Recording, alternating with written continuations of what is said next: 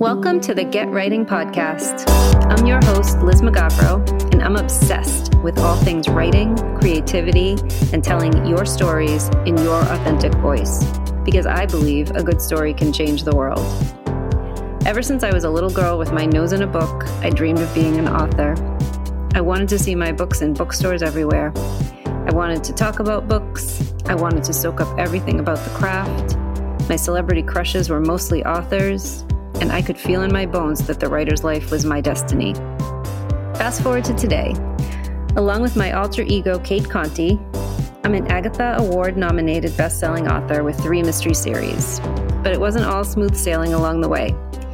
I experienced many setbacks, crushing self doubt, a lot of career detours, and I even lost my voice a few times when I let the world get in my way. Until I learned that writing was so much more than just a skill set you learned and developed over time. It's also an inside job that flourishes when you heal all the wounds that are stifling your creativity, which is no easy task. So, if you're a writer of any kind, or if you've always wanted to write but aren't sure where to start, this is the place for you, my friend. We're going to talk about all things writing process, craft, strategies to help you get writing and stay writing, the daunting world of agents, editors, and publishing and because I'm using my authentic voice, I'm going to throw in a little woo woo for you too. So let's get writing, shall we?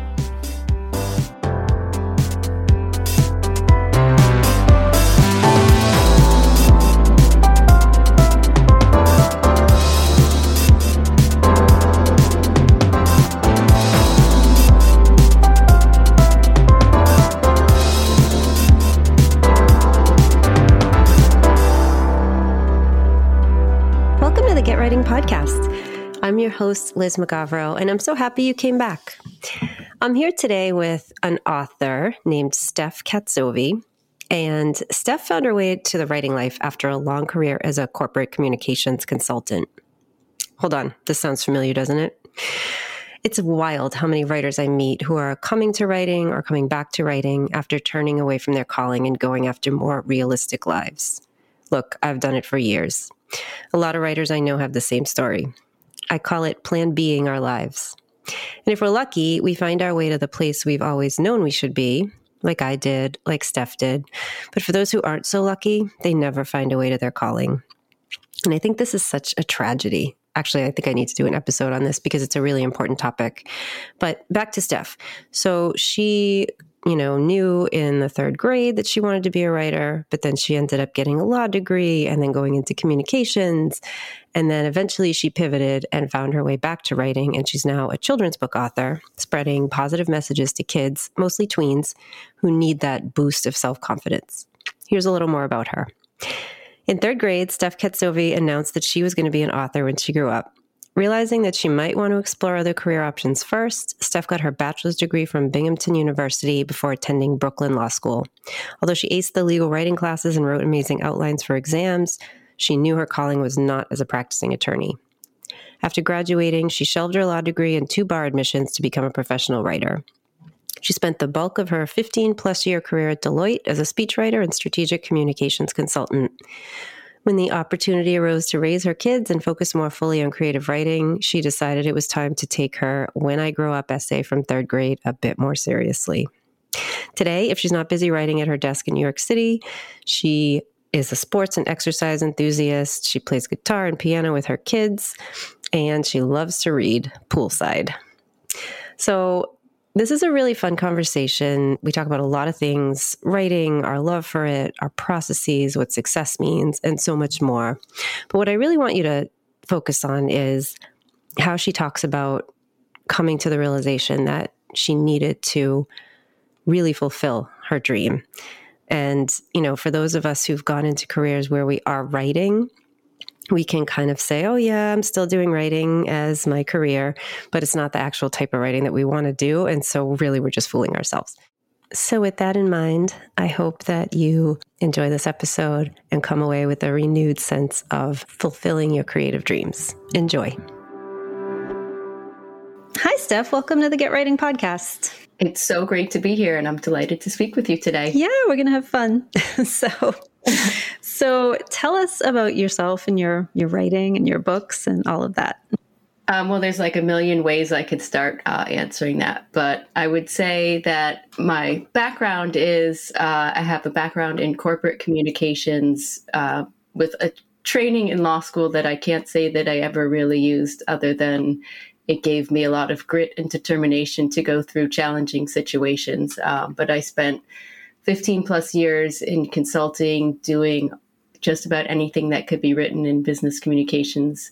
I ended up working with an amazing executive, uh, writing his speeches and correspondences. And around the time that he was about to retire, he was, um, you know, asking me what I wanted to do next. And it crossed my mind. I had two little kids at home that, you know, the thing I've always wanted to do in my life has been to write a book. And I don't know if it was the circumstances of his retirement and my desire to be home with my kids a little bit more and do something that I've been passionate about and dreaming about since I was eight years old. But when he retired, I decided it was a good time for me to, to quote unquote retire as well. And so uh, it was a tough decision to leave the corporate environment, but it was amazing, scary leap. And, uh, you know, several years later, much longer than I had hoped, I finished my first book, Horror Camp, and now I'm looking at my second book coming out in April of this coming year. That's awesome. So it's it's funny to me because we talked a little bit about this before we hit record, but um, I'm also, you know, a former corporate. Well, I'm not actually former. I'm still kind of one foot in the corporate communications world, and I just think mm-hmm. it's interesting. I talk to so many writers, you know, people that I know, people that I've just met, and we all have such a round. I won't say all, but 99% of us have a roundabout way of getting to the actual writing of the books that we've always wanted to do, and we've gone the way of these other careers. A lot of them are in, you know, corporate comms, that kind of thing, because we're, mm-hmm. you know, taught to pursue a realistic career. So that's right. Yeah, is that is that why you went that route? A hundred percent. I remember when I was in college and I was thinking about what I wanted to major in, and I started first with pre law because that's very practical. And I did a really convoluted uh, major called philosophy, law, and politics, and that just basically was pre law. But um, my parents were like, you should do whatever you want to do in life, but just be able to support yourself. And so I was like, that's a good message, but I don't really love the law stuff that much. So I'm going to just throw in an English major because I love literature, I love writing, I love reading. And so I ended up double majoring. And I was so glad that I did because obviously the things that you love, you do better in. And I was a rock star in my English classes. And I did okay for the pre law stuff, but you know, I knew at the time going into college and then ultimately law school, I couldn't go right from school to full fledged writer. It just didn't seem practical. And I really didn't think I could support myself, you know, even if I lived on a ketchup and bread sandwich, you know, for meals each day. So I'm really glad ultimately that I took the path that I did because being a professional writer gives you a very good sense of the world. It gives you a, a, a, sense of how people interact in offices and businesses. And it also gives you fodder for great stories. Like the characters that I have in my stories are often based on people I've met in real life. And, you know, just having those experiences and that training with the balance of the corporate professional world and the creative writing world has just been an amazing benefit to me as a writer and it really helped me kind of grow and mature and figure things out as I went along. Yeah, I know what you're talking about because all the murder victims in my books are usually people I've met along the way in corporate careers. So I hope you changed the details sufficiently. Well, some, some, of them I did. Some of them I've been pretty. Uh... Don't go back to your resume. No. I do write under a pen name, so there is that, but uh, it wouldn't be hard to figure out. so you don't regret kind of not jumping right into to writing because I remember reading on your one of your profiles that you I think you said in third grade you knew you wanted to be an author. I did, yeah. I had an essay that when I want, what do you want to be when you grow up? And I wrote almost to the day uh, when I wrote it. It's exactly how I felt since then. I actually keep it framed in my desk and i have uh, you know when i grow up i want to be an author of books and i want most of my books to be published was what i wrote and i don't think i'll get lots of money but i like writing stories and you know maybe I'll when I get older I'll change my mind, but that's what I want to be. And so it's kind of funny that I knew that when I was little yeah. and my goal really was just to be creative and you know as I got older I was able to articulate why I really wanted to write and you know my goal in writing is to promote positive values confidence and kindness. And I borrowed from Mahatma Gandhi, who said, in a gentle way, you can shake the world. And so mm. for me, why I write is that I want to inspire kids to be their best selves. And, you know, even though I didn't have the language when I was in third grade, you know, now that I'm a little past third grade, I kind of understand what propelled me and and I'm glad that I hung with it all those years, just, you know, eventually making my way back to where I wanted to be. Yeah. Did you always want to do children's books or did you not know until you started writing? I think uh, when I first started writing, I thought about what the audience would be that I'd want to reach. And, you know, I thought more about where is my brain? And I realized that I'm basically a 13 year old trapped in an older person's body. So, you know, I write to my younger self, I think, in a way. And as of now, I, I don't, I can't see writing for any other age group or, or audience, but you know, you never know. Um, but I'm hoping that I can write several more books for this age group because I don't think I've run out of things to say just yet. But who knows? Maybe I'll go to murder mysteries next with cats. I hope you've been. I love the play on words. I love the play on words of your titles. I, am a sucker for a good pun.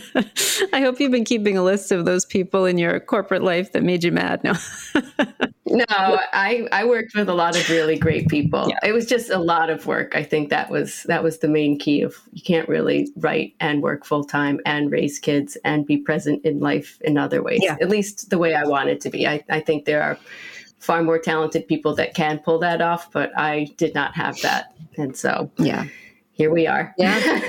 no, it's true. I think that's why so many writers um, m- might give up, right? Because, like, I've been doing writing as a quote side hustle for my entire life. You know, I grew up like you. I knew mm-hmm. from very early on that I wanted to be a writer.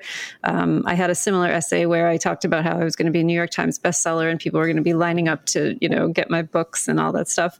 Um, mm-hmm. But my parents were like, "Oh, that's that's nice, but you need a plan B." And you know, right. they they thought I should be a teacher, which I never wanted to be like a classroom teacher. I'm kind of a teacher in a different mm-hmm. way nowadays, but um, I didn't want to do that. But I still kind of fed into that mindset of like, oh, I need to go find another job. So I ended up in journalism, I ended up in marketing and communications. And I don't, you know, I, I did have, like you, a lot of amazing experiences and um, I'm grateful for it. But on the other hand, I do wonder what my mm-hmm. career path might have looked like if I had just gone all in for the writing. And I think some people do kind of, you know, they get they get the job, they get the family, and then they're like, I don't have time to write anymore.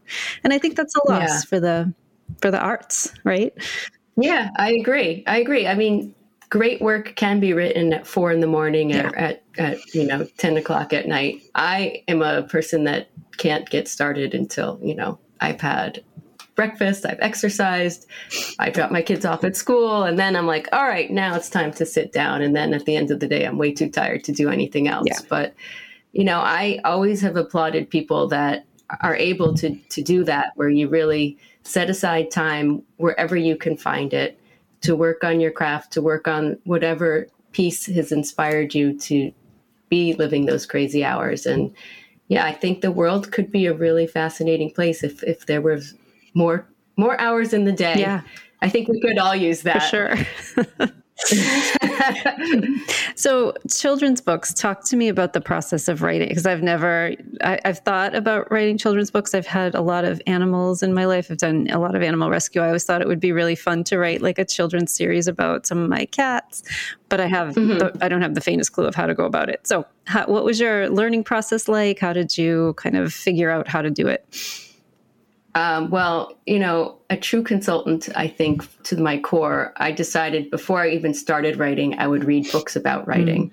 And so I, I can't even tell you how many books I've read uh, about writing, writing for children, um, just being a, a, more creative person. I, you know, I did some general author's way, like writing exercises, journaling. And so once I felt like I had exhausted the research aspect, I had an idea in my head for a book that I'd been wanting to write since I was a kid. And you know, funny thing for me, like I learn as I go with things that I'm not sure how to do. Even though I've had read all these books, there's no substitute for actually doing the work, doing the writing. And for me, I wrote this book that I thought was fantastic and amazing. And I sent it to an editor that I'd been connected to. And, you know, I was waiting, waiting, waiting for her to get back to me. And she said, you know, very nicely, you have an amazing writer's voice. And I think you have some really good ideas. But the plot in this book is a bit slow, and you're going to basically need to rewrite the whole book if you want this to go anywhere. And so I took her words to heart. I think, you know, you think you've done your best work until you take a pause and you realize I probably could do this better. So I ended up putting the very first book that I'd written in a drawer and I haven't pulled it out since. I may go back to it someday, but then I said, all right, it's too much work to rewrite it because it's far too close to my heart that I just can't be, you know, subjective on what I need, or objective, I should say, on what I need to change. I'm too subjective in thinking this is a great story. Um, so after that, I went back to the drawing board and just outlined the heck out of a story that I thought would be more interesting and more engaging. It also helped that my kids were just about the middle grade audience. So I had pretty good insight into how children, you know, spoke and things that were interesting to them, things that made them laugh. Of course, I have two boys, and things that make them laugh maybe are not things that make others laugh. But um, it was a really fun, scary process writing Horror Camp, my first book. And having gotten that out and uh, really good reception from people, I went to work on my second book called Miss Communicamp.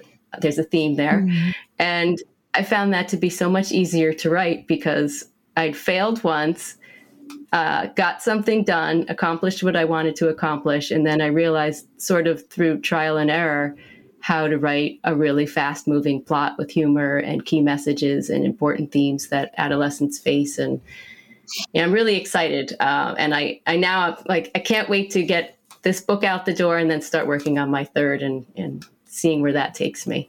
That's awesome.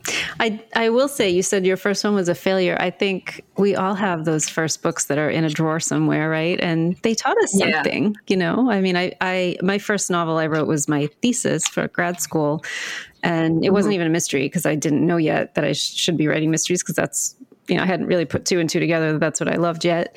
Um, but the book was bad. You know, it doesn't it doesn't belong anywhere. I think it's sitting in the school library at Emerson College somewhere, and I really hope no one ever takes it out. Um, but we learned, right? Like I, I remember my teacher yeah. saying to me, my thesis advisor saying, uh, "You wrote a novel." Like, yeah. right? So Mine was like a European art house story because it was so much detail on the characters' backstories. And then when the, the plot starts to get moving, you're like, wow, we're already 150 pages in and it's a children's book and it's a little bit lengthy. Yeah. Um, but yeah, you're, I think you're right. It, it was a good learning experience. I think for the main lesson that I learned, it taught me that I can sit down and write. I think, you know, I don't know if you've experienced this, but when you sit down at, for me, a computer and you've got this blank screen looking at you, and there's nobody saying you need to get it done by a certain date, or there is somebody telling you you need to get it done by a certain date, it's really very scary. Yeah.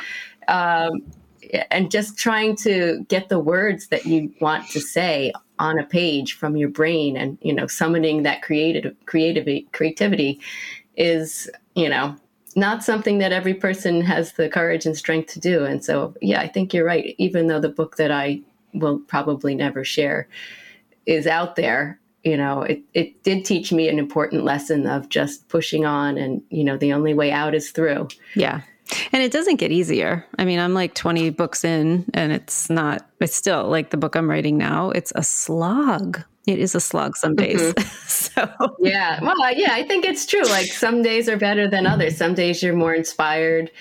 Um, for me, it was, I had time when my kids were away at camp that I could focus and not have to worry about who's got to eat dinner. Yeah. I mean, that's kind of a big practical limiting factor. But Yeah. I was, and I was so surprised at how prolific I was just in that short span of time. And perhaps I should just create, you know, other strange deadlines for myself in the future. Yeah. Because it really propelled me to be more uh, creative and, and more disciplined in my writing.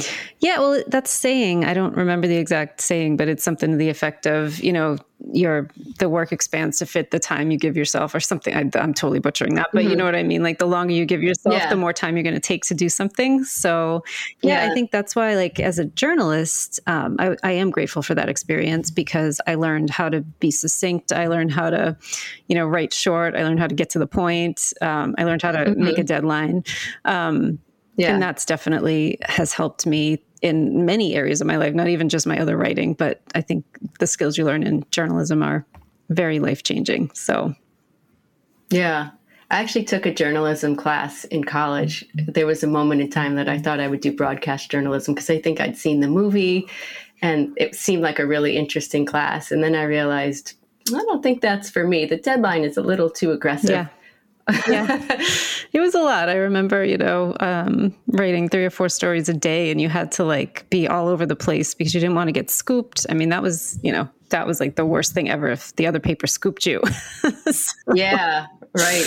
but ultimately i ended up having an internship at a radio station which that was my nod to journalism and you know media. Yeah it was a really fun job but uh, you know i was kind of behind the scenes for the most part. But one day they put me on air because the regular disc jockeys for it was the am station had two people call in sick and so i got thrown on the air. And i had a very brief but illustrious radio career. Nice. Very nice. Yeah. So what's the average length of your of your books? Uh, it's probably, I'd say, uh, 140 to 170 pages. I want to think it's probably around 15 or so chapters, but Okay. I know from reading it out loud, it takes about two and a half hours to read it, not in one sitting with children, but you know, if a grown up were to, to sit there and binge read it, probably would be around that time. Yep. And the age target is teens, early teens, or mid mid teens. Tweens, eight to 12 Okay. is the target range. Um, but I think the stories that I write are, are pretty PG. So Mm-hmm. it's a great read aloud for a younger child uh, that likes funny, humorous things. And, you know, a kid at heart also is welcome to read uh, or be read to. I think, you know, my goal is to write stories that appeal to people in broad age ranges and you know the things i write about are common themes often adolescent but you know i've learned that as you get older the same themes that you've experienced as children often repeat themselves in different forms when you become an adult so you know i hope to have that universal appeal in the things that i write Yeah. Hi, this is Julian, the producer for the Get Writing podcast. Zencastr is an extremely important part of our workflow on this show. Podcasting has you working with a wide range of people who all have different computer and office setups, different levels of comfort with technology, and different levels of time and patience. Zencastr takes this big logistical headache and makes it utterly trivial. No more grappling with recording software, waiting for files to be delivered, losing files, none of that. Log in using your browser and start recording a high quality podcast right away. Record studio quality sound and up to 4K video with your guests. Feel a sense of zen knowing Zencastr's multi layered backups ensure you always have your recordings in the highest quality, even if the connection is unstable. If you've ever thought about podcasting and thought that you need a lot of different tools and services, those days are over. Zencastr is an all in one podcasting platform. You can create your show all in one place and then distribute it to Spotify, Apple, and all the other major destinations. Go to zencastr.com slash pricing and use our code writing, and you'll get 30% off your first month of any Zencastr paid plan. I want you to have the same easy experience as we do for all of our podcasting and content needs. It's time to share your story. So, what are some of those themes that you? Because you mentioned that your your first two books have theme have a similar theme. So, what is the what is the Yeah. message you want to get across the most? Um, well, I think as as a kid, you have friendships are kind of your driving force in life. Uh, growing up, appreciating the changes that you're going through, just as a person, you know, the challenges of being resilient, facing things that you may not feel confident that you have the skills to overcome. Uh, in my first book, the main character goes to sleepaway camp and is horribly homesick, but she learns that she has the inner courage to find happiness, make friends, and ultimately have an amazing experience. And so for me, I think adolescence is such an important time in children's lives. If you think about it, you know, it's a relatively short period. It's like zero to 18 years. And then if you're lucky to live into your 70s or longer, you've got like 50 years as an adult. But you know, if you can make a positive impact as a writer on someone, you know, during that brief period, it can set the stage for who they are, the identity that they form, and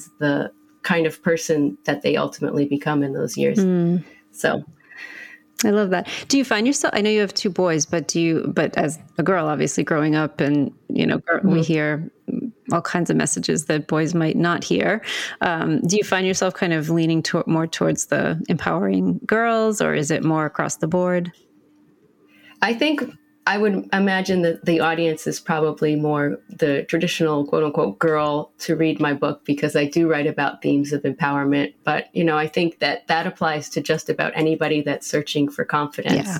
Um, and I will say, as a kid, I you know I don't know if the term is correct anymore, but I was a I was a girl that loved sports, so I would say I was a tomboy, and so I didn't really fit into a category of typical girl, you know, as a kid. And so I think I write a lot of characters that have interests that aren't just you know what you would say is uh, and the stereotype is not the word I would use because I think that has a negative connotation, but I would say untraditional characters and interests um, because I think there is no single character type for anybody in the world. We all are who we are, and that makes us special and unique. And so, you know, the more you can paint the picture that that's a great place to be, a great, you know, that's great to be who you are because there's only one of you. Why would you want to be like anybody else, right? For sure. And there's so much more acceptance of those, you know, the less linear definitions of boys and girls and the lines that, you know, used to get drawn when we were kids. And it's so mm-hmm. amazing to see that and, and, you know, to see that kids, in most places, unfortunately not in all of the US, but in most places right. are, are able to get right. the message that they can be who they are. Yeah, and I think it is a, a, different world than you know a long time ago when I was a kid. There was like magazines like you know for teenagers, and they had very specific things that they featured. And if you didn't like pink, like I didn't like pink as a child, if you didn't like pink, then like half the clothes that were sold in the stores, you're out of yeah. luck. So you know that's why I think I liked sports shirts because it didn't really matter you know what color they were. I just like numbers and I like sports, yeah. and that was good enough for me. yeah. I know I didn't like sports, but I wasn't also like pink, a pink girl either. So I was kind of, mm-hmm. I was just kind of the nerd who just wanted to read books all the time, and they didn't. Yeah. Nobody knew what to do with me. So, well, even worse for not liking pink. I was growing up in the age of fluorescent, so it yeah. was like fluorescent pink. Yeah, yeah. I did kind of like the neon. I have to say. I don't mind it now. I really like bright colors now, yeah. but at the time I was very turned off. But yeah, I was I was equally happy, you know, playing playing sports as I was in the library. So, you know, I probably would have been friends with you when I wasn't playing kickball or soccer. Yeah, well, that's cool. so, what's your? So, I know you write when your kids are at school. What's your process? Do you have like, uh, you know, um, uh, oh my gosh, I'm losing my words today. Do you have like a uh, something you do to get in the mood of writing, or like do you just kind of sit down and write? How do you approach it? I think in my mind, I'm a very schedule oriented person. So when I set my mind schedule, I don't always write it down, but when I set the schedule in my mind, I'm like, okay, you have this amount of time, you have 4,000 other things you need to do. And I, for me, I really like to just sit down and be focused for as many hours as I can. Uh, it doesn't always happen, but I think just setting that that stage in your mind for this is what you're going to do and I expect for myself because I'm accountable to me, I want to get it done. And, you know, I always have this imaginary critic in my head that asks, What did you do today? And so, as long as I can give an answer that I'm proud of, I will feel like I've accomplished my objectives. And so, as long as I could say, like, Oh, I wrote so I don't, I don't always count pages, but I spent the day writing. I spent, you know, the day planning. I did this and that and then I can add in and here's here's dinner. Yeah. How, or here are clean clothes. How do you define success for yourself when you're, you know, kind of going through writing a first draft? I know because we all struggle with this inner critic. We all, I, yeah. I mean, I know for sure when it comes to my work, like I'm always, I'm one of those people who's like, oh, I could have done more today, even if I spent, you know, five hours yes, working on the book. It's like, well, why didn't you spend six? So, how do you define yeah. success for yourself on different days? Um, I think, you know, I have an idea of how long I want to take to write a book. Now that I've done it twice, I get a sense of like, I know how long I should be spending outlining. I once I feel like I've exhausted the outlining, then I feel like, all right, I've got a solid core for what I need to write. So the writing part should not be such a struggle.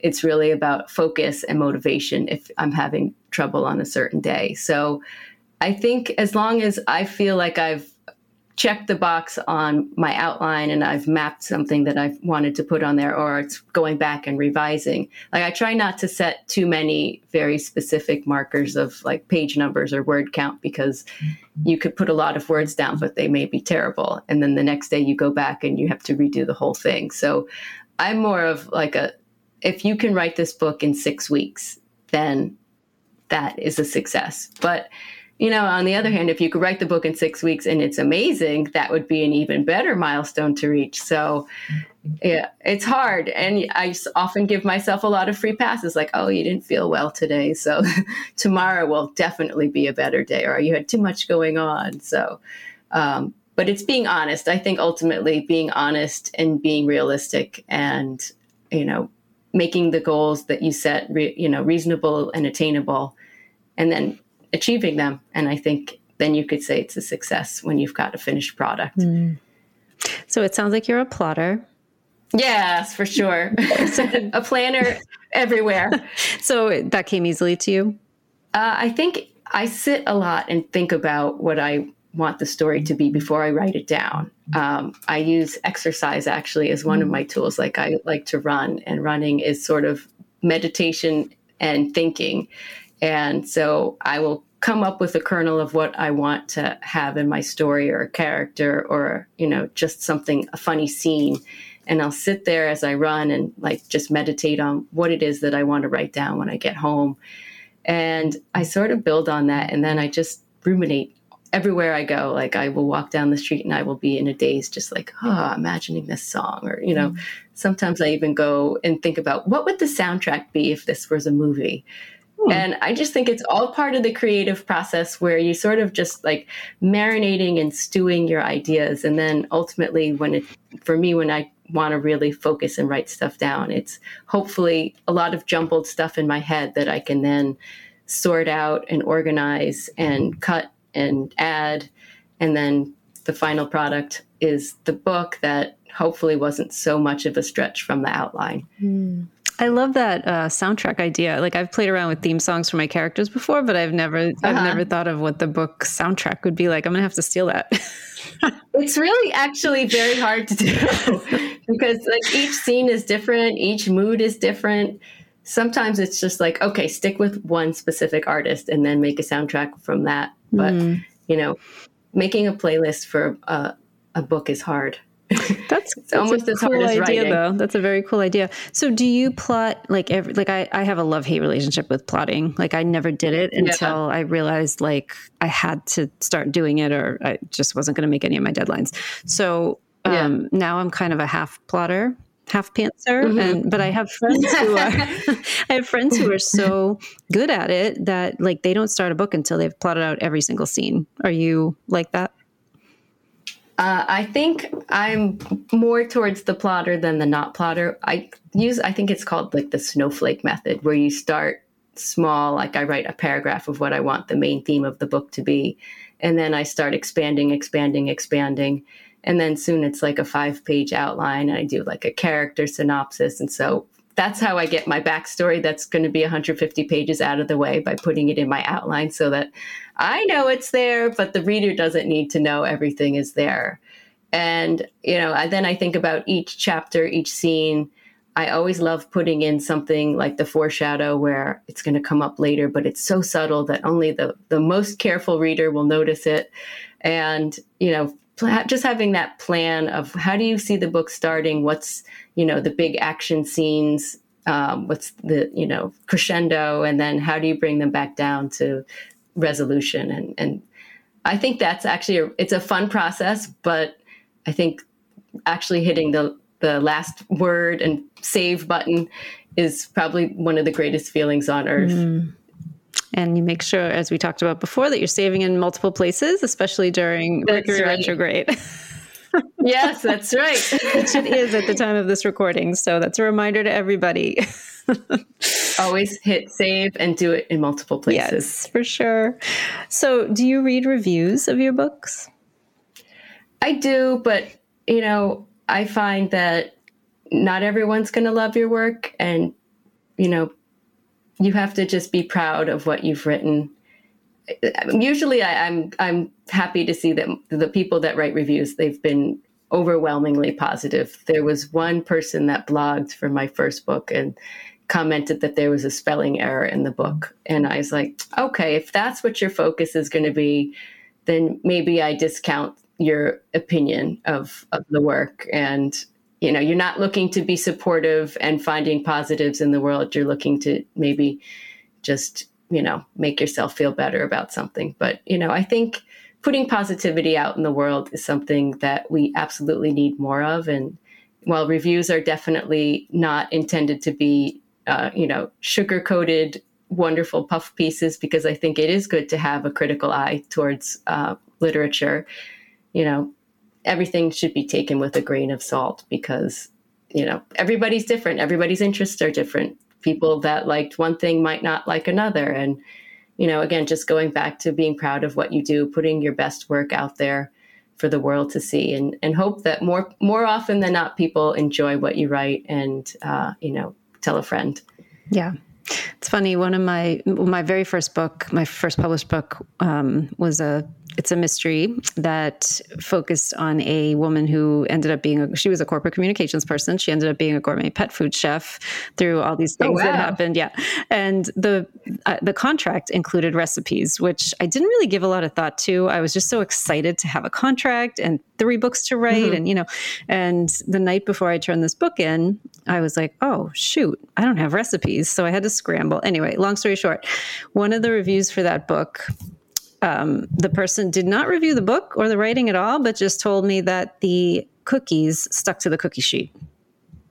and I remember, you know what? I feel like that that's a positive review then, if that's that's the takeaway. And I was just like, I wanted to write back and be like, but did you like the book? you, you, may have focused on the wrong yeah. element of this work. Which but teach me something about, you know, cozy mysteries that have recipes in them. I didn't really I'm not a big cook anyway, but so it's a long story of how I ended up with a contract to provide recipes. But um, I didn't really think people paid that much attention to them, but I was very wrong and I had to learn that right off the bat. So yeah but details matter totally. but is there any re- reviews or feedback that stands out to you that you've gotten so far that made you feel like oh this is why i'm doing this you know i think the best feedback i ever got was um, last year my son was in english class and uh, it might have been last year or the year before, but one of the, the girls in his class did a book review on the summer book that she read, and it was my book, Horror mm-hmm. Camp. And she said, This was the best book I've ever written. I love camp, and but I totally got why the main character was homesick, and I was so glad that she got over it because it was a really good story. And she gave this whole book report, and someone said, "Hey, isn't that your mom's book?" And my son was like, "Oh yeah, it is." so you know hearing from people that are in my life but you know it's my mom would give me a great review but having someone that that read the book that was someone i wanted to speak to like a kid and giving the messages to her and she received them and did it in a book report i was just blown away that you know words can have impact and then the feedback loop mm. telling me this was just it was amazing i was walking on cloud nine oh. for quite some time. The worst part is my son forgot to tell me that this happened in school, and I found out through a friend that you know, it was one of her daughter's friends that said, "Guess who did a book report on your book?" Oh, funny. That's funny. I know he's supposed to be your PR agent, and he's not doing a good job. I know. I know. awesome. I'll have to work on a second book. He'll have to do a little bit more. Yeah. Oh, that's great, though. Congratulations. Um, Thank you. How do you? So I talk a lot about mindset when I'm talking to, you know, newer writers and and people who are trying to get books written. And I feel like mindset is, you know, one of the most important things writers can have. So how do you keep yourself in a good place even when things might be collapsing around you or you just don't feel motivated? Like how what's how, what what are your favorite mindset practices to keep writing? I think for me the one that carries me through because you know, I would imagine most writers are nervous and anxious that their work will not be received well or that people will think they're a fraud. You know, that validation component looms large whenever you write and you're worried about, you know, can I get this to the place that I want it to be? But for me, I keep going back to, you know, what we talked about earlier, the when I grow up essay. Mm-hmm. Like, this was what I said I wanted to do when I was little. And it hadn't changed. Like, I keep going back to this is what I love, this is my passion this is what excites me. This is kind of what I think is one of the main reasons that I do what I do. It's like this gives me joy. And so keeping that in mind, even if like the words don't come out great one day, but like this is what makes me happy and reminding myself and just keeping at it that this is the, the end goal is to do what you love. And so, you know, I'm so fortunate that I have the opportunity to do what I love that I just am grateful that I can sit down and do what I do and have the life that I have. And for me, there's no greater motivation than just knowing that. And so I guess that's what keeps me going. I love that. Steph, tell people where they can find you and your books. You can find me on www.stephkatzovi, S-T-E-P-H-K-A-T-Z-O-V-I dot com and on lots of major platforms like Amazon, Barnes and Noble, um, Walmart, Target. Probably Google will be a good friend if if you type in my name. But um, this was just a really fabulous opportunity, and I'm so glad that I got the chance to speak with you. Thank you so much for being here. This was great. Thank you. So there you have it, friends. A real story of someone who pivoted her life to pursue her lifelong dream. If you've been dreaming about your creative life lately, this is your sign to take that next step. Decide today to do it because we certainly aren't guaranteed tomorrow. So I'd love to hear what your takeaway is from this episode, if it was that or if it was something else, something about process. We definitely talked a lot about motivation, inspiration, all of those things that writers need to think about on a daily basis.